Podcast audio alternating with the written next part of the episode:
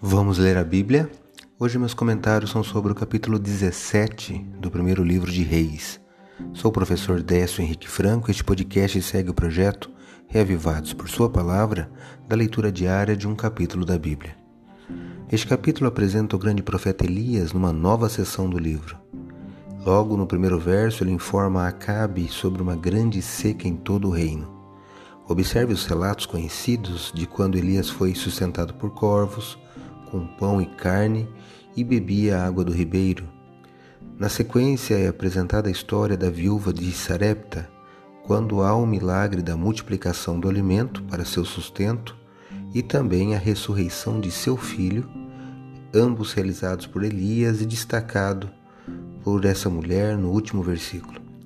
Mas para esse podcast destaco os versículos 15 e 16 do capítulo 17 de 1 Reis que traz o milagre realizado por Elias para a viúva. Eu leio na Bíblia Nova Almeida atualizada. Está assim: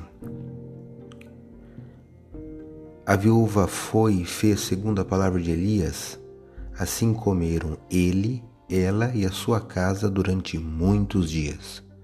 A farinha da panela não acabou e o azeite do jarro não faltou, segundo a palavra do Senhor anunciada por meio de Elias. Eu li 1 Reis 17, versos 15 e 16. Muito interessante nos versos anteriores é que o pedido foi acompanhado de uma promessa. O profeta lhe contou das bênçãos que sua doação traria.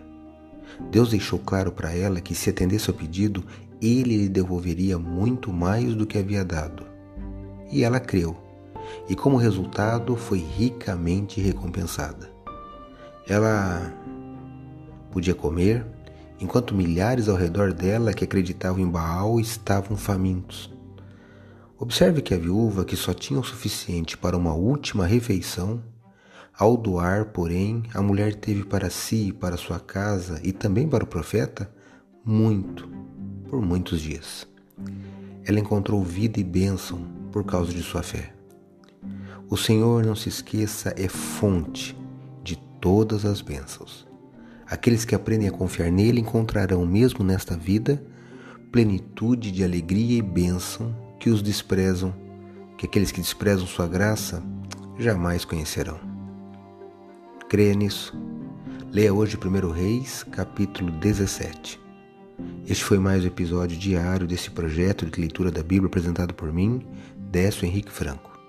Um abraço e até amanhã.